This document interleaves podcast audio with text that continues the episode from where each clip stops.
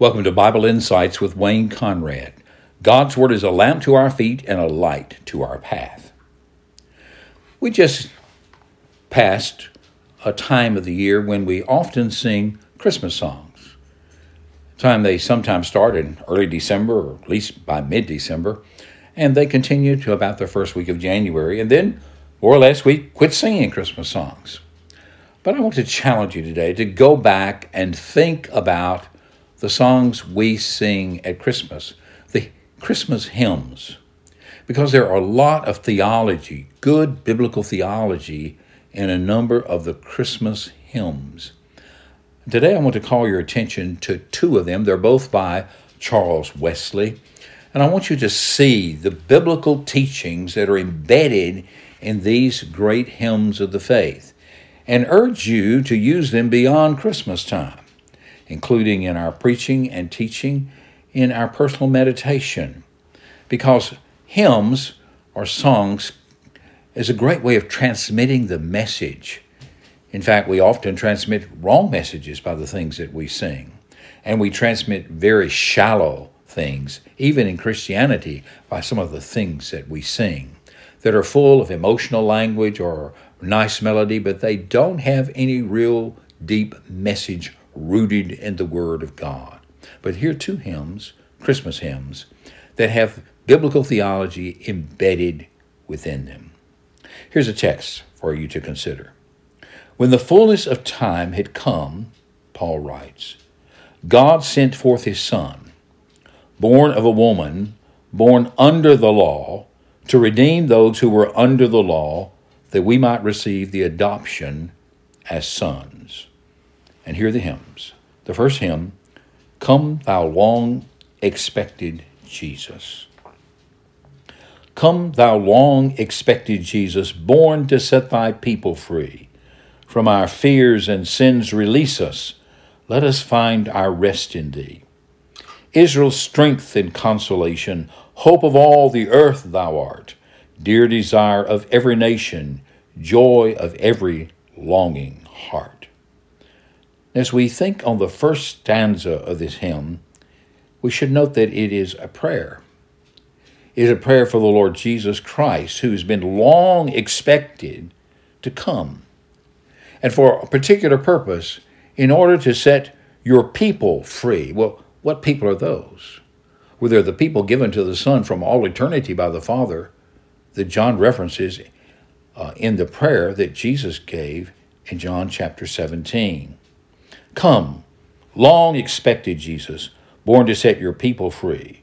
From our fears and sin, release us.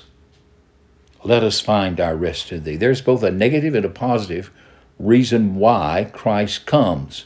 How does he set his people free? He frees us from our fears. One of the chief fears is the fear of death and the fear of the penalty of being outside of communion with God, which is hell, from our fears, and our sins release us. Don't leave us in this state of rebellion and disobedience against God, but release us and set us free so that we can find our rest, our confidence, our trust in you. Israel's strength and consolation, hope of all the earth you are, dear desire of every nation, joy of every longing heart. This is a longing of people everywhere that God would come and set his people free. Listen to this passage from Hebrews chapter 2. Since, therefore, the children share in flesh and blood, he himself, that's Jesus the Messiah, likewise partook of the same things, that through death he might destroy the one who has the power of death, that is the devil, and deliver all those who fear of death were subject to lifelong slavery. Now, that's the passage in which the hymn writer is referencing in this first stanza of Come Thou Long Expected Jesus. Listen to the second stanza. Joy to those who long to see thee, day spring from on high appear. Come, thou promised rod of Jesse, of thy birth we long to hear. O'er the hills the angels singing, news glad tidings of a birth. Go to him, your praises bringing, Christ the Lord, has come to earth. Now, this stanza comes directly out of the prophetic word that prophesies the coming of the Christ, the coming of the Messiah. To whom does Christ come with joy? Who are those who receive him with joy? Well, it's those who believe in him. And they can believe in him because of the grace of God operative in their lives. But those who long to see him, who know who he is, who receive him from who he is, have joy, a joy, deep joy. Then he's addressed, Day spring from on high, appear. Come, you promised rod of Jesse. Now, these are prophetic words coming from Isaiah chapter 11 and verse 1. There shall come forth a rod from the stem of Jesse, and a branch shall grow out of his roots. Now, when you turn to the Gospel of Matthew and of Luke, you'll find Jesus' genealogies, his family, family line.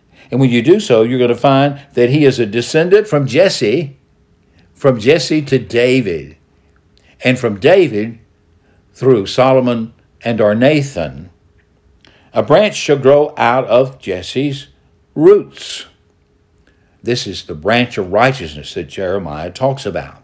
You see, the, the prophetic word comes alive in its fulfillment in some of the great Christmas hymns.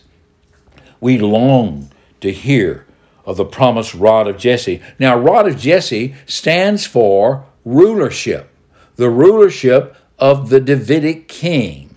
This is not directly King David per se, although, first of all, it is King David, but David's greater son, the Lord Jesus Christ himself. And so we can go all the way back to Genesis 49, where the ancestry of Christ is mentioned, being the son of Jacob by the name of Judah. And it says, the scepter, Jacob is speaking to Judah, the scepter shall not depart from Judah, nor the ruler's staff from between his feet, until tribute comes to him, and to him shall be the obedience of the peoples. This is a prophecy about the coming ruler that will come through Judah. From Judah, he's going to come to Abraham and uh, not Abraham. He's going to come through Jesse and David and all the way to the Lord Jesus Christ himself, who is the rod from the stem of Jesse. He's the ruler of the kingdom of God. And it's the star that's mentioned in Genesis 49 that we also reference in some other Christmas hymns. Hear these words again from the Epistle to the Hebrews, Hebrews chapter 2, verses 17 and 18. Therefore, he had, the he refers to Jesus the Christ. Therefore, Jesus the Christ had to be made like his brothers in every respect, so that he might become a merciful and a faithful high priest in the service of God, to make propitiation for the sins of the people. For because he himself has suffered when tempted, he is able to help those who are being tempted. Since then, we have a great high priest who's passed through the heavens, Jesus, the Son of God. Let us hold fast our confession. For we do not have a high priest who is able to sympathize with our weaknesses, but one who in every respect has been tempted as we are, yet without sin. Let us then with confidence draw near to the throne of grace, that we may receive mercy and find grace to help in time of need. Again, Christ comes to earth to taste that which we have experienced. It's found in stanza 3 of the hymn. Come to earth to taste our sadness, he whose glories knew no end. By his life he brings us gladness, our Redeemer, shepherd friend. Leaving riches without number, born within a cattle stall, tis the everlasting wonder. Christ was born, the Lord of all. He came into our human situation, a full human man. And there he endured temptation, but he was victorious and never committed sin.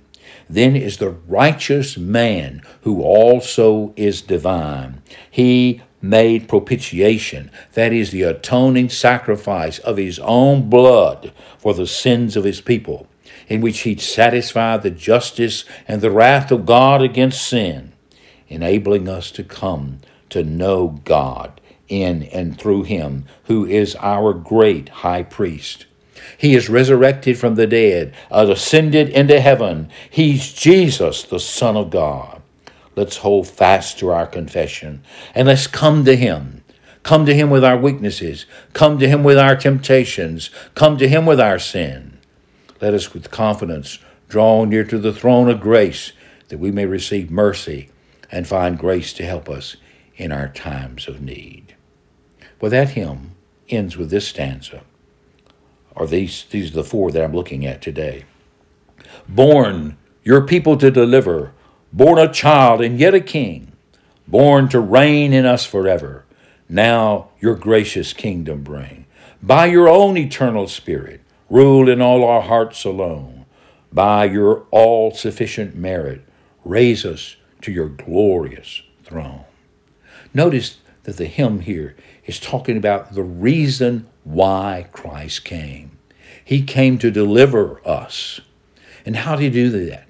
He did it by becoming, first of all, a human being. Even through the process of human birth, he came into this world as a little infant, dependent upon his mother for suckling. And yet he was born a king. He is the king of the kingdom of God, and he is born with this destiny to reign in us forever we who are the loving subjects of the kingdom of God's grace and power. And so we entreat him come and bring your gracious kingdom. Bring it. Rule by your eternal spirit in our own hearts. May you be our only ruler, our Lord and our King. And by your own all sufficient merit, raise us in glory to thy glorious throne the everlasting kingdom that shall come when Christ Himself returns in power and glory at the end of the ages. Uh, there's a second one I want us to think about today.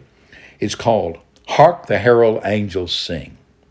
Now, this is a call for the angels to join in the singing with jubilation because a king has been born among humans who is to rule the human race. That is the new race of those who are born again through faith in this King, the Lord Jesus Messiah.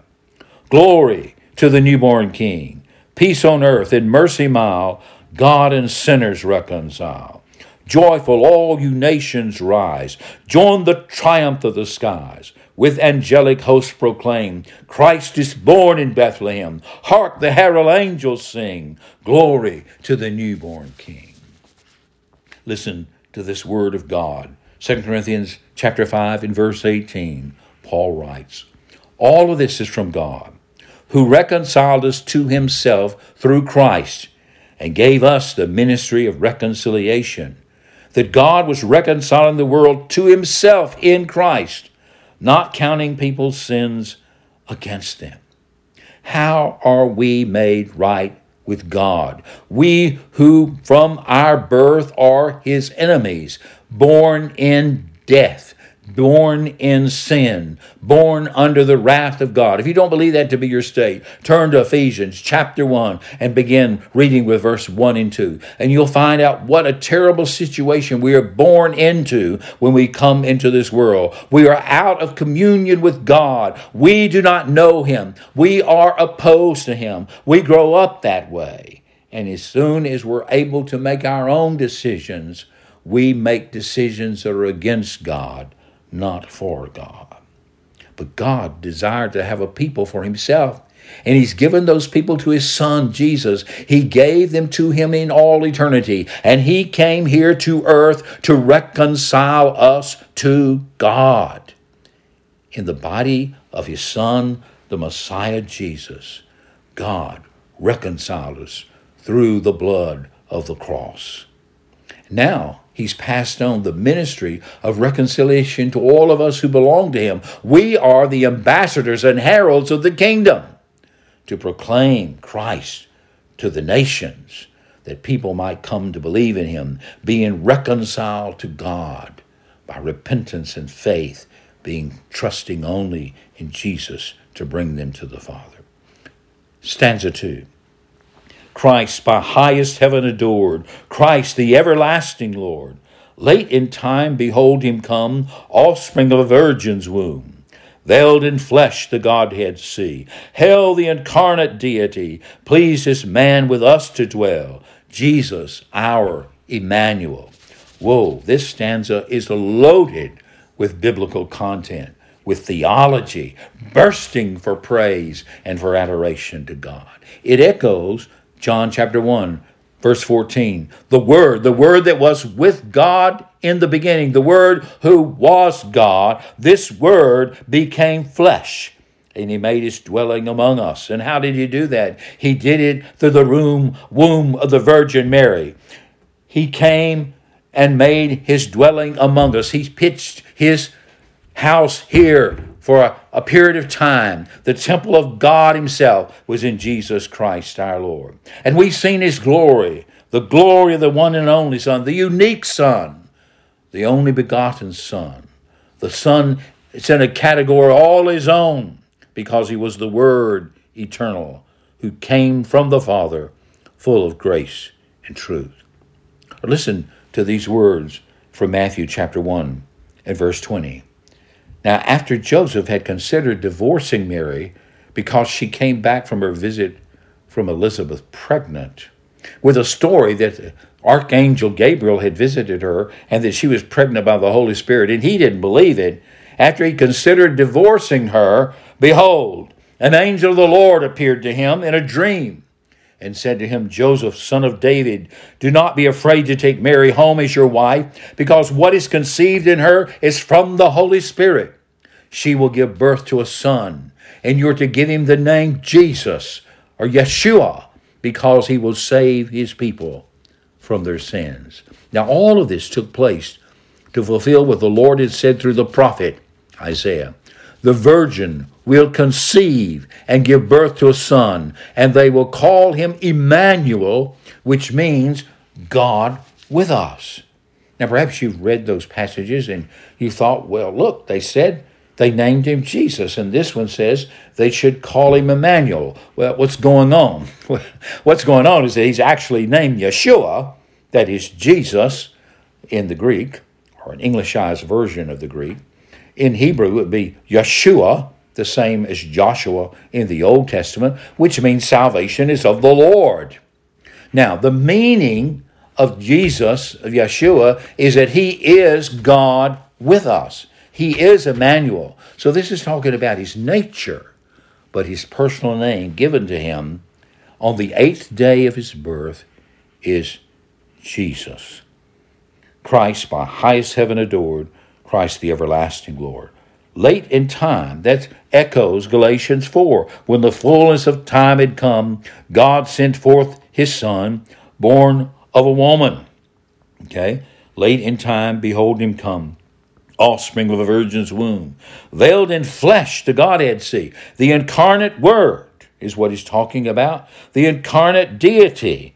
He is the subject of our faith, the object of our worship we know and come to the Father through Jesus Christ. Please this man with us to dwell.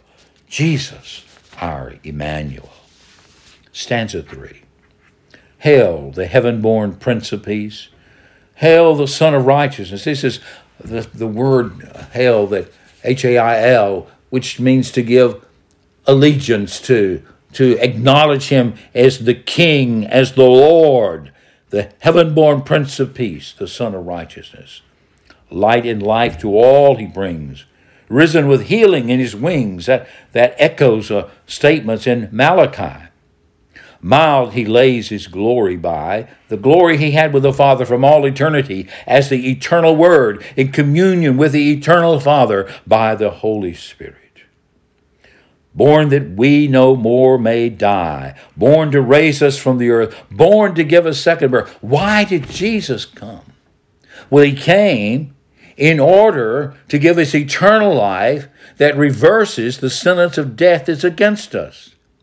Now, we still die physically because our bodies, our mortal bodies, are still under the effects of the sinful nature and of sin in this world. But we are born with a new spirit. That spirit comes to life by the Holy Spirit. It can never die. We never die because we're in union with Christ. So we never die in that sense. Though our bodies may die, yet we shall have existence with Christ. But that is not our full destiny. Our full destiny is that after we die, we shall be resurrected from the dead when Christ returns again and have immortal bodies, bodies that will never be subject to death, never be subject to sin, never be subject to decay or corruption. Christ is born to bring us to this destiny. He's born to raise us from the earth. He's born to give us a second birth, spiritual birth, through the regenerated power of the Holy Spirit in the word of the gospel proclaimed and believed. Malachi 4 2. But for you who fear my name, the Son of Righteousness will rise with healing in his wings. Then this stanza, the last for today. Come, desire of nations, come, making us your humble home. Okay, we're now turning to a prayer, a petition we're petitioning him. Desire of the nations, come, making us your humble home. Rise, the woman's conquering seed, bruise in us the serpent's head. Christ was born, you see, to crush the head of Satan in fulfillment of Genesis chapter 3 and verse 15. He is the seed of the woman. And though his heel will be bitten by Satan in his death on the cross, yet in that death he will crush Satan. He has already done so. Rise, the woman's conquering seed, bruise in us the serpent's head. Adam's likeness now we face the Adam that sinned, the Adam that rebelled against God. You are the second Adam. You are the Lord from heaven. Come, stamp your image in his place. We're talking about a new birth, the new creation that we are in Christ through faith in him. Second Adam from above. Adam stands for the head of the human race. The first Adam sinned, and so all of mankind was plunged into sin, death, and corruption, and alienation from God. But the second Adam is come in Jesus Christ our Lord, and those who align to him by faith in his name are given a second birth.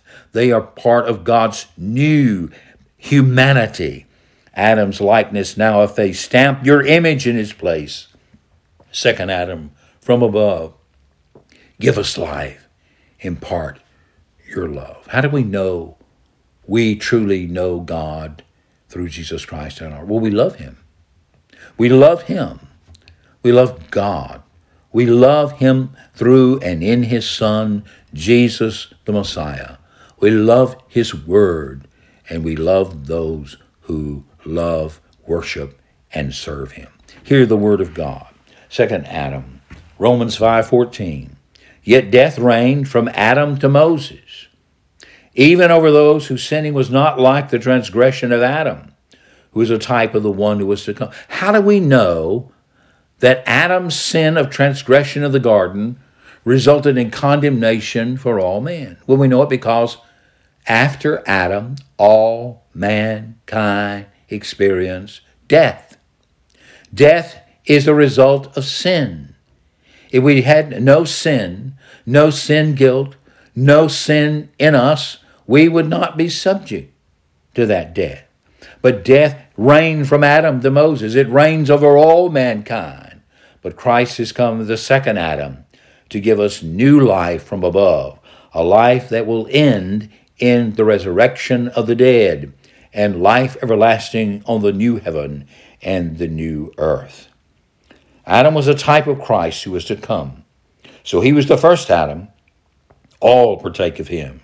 Christ is the second Adam. Those partake of him who believe in his name. 1 Corinthians chapter 15, verse 4 and verse 47. Thus it is written, The first man, Adam, became a living being. The last Adam became a life giving spirit. But it is not the spiritual that is first, but the natural, and then the spiritual.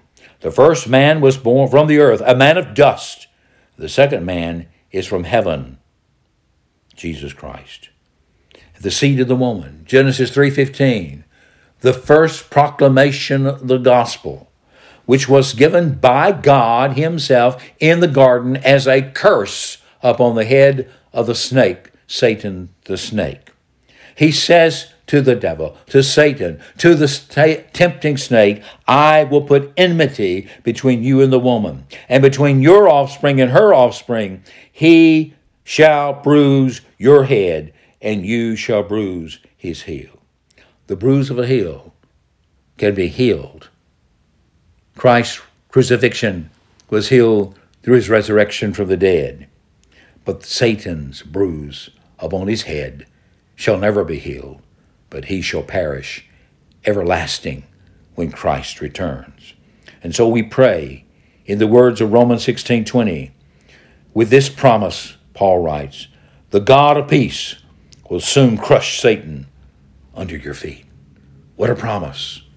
A promise that is sure to come to pass. This has been Wayne Conrad with Bible Insights, reminding you of great biblical theology embedded in some of our Christmas hymns. Sing them, not just at Christmas, sing them at various times. Sing them in the church service. Sing them in the proclamation of the word about these great truths. And the grace of our Lord Jesus Christ will be with you.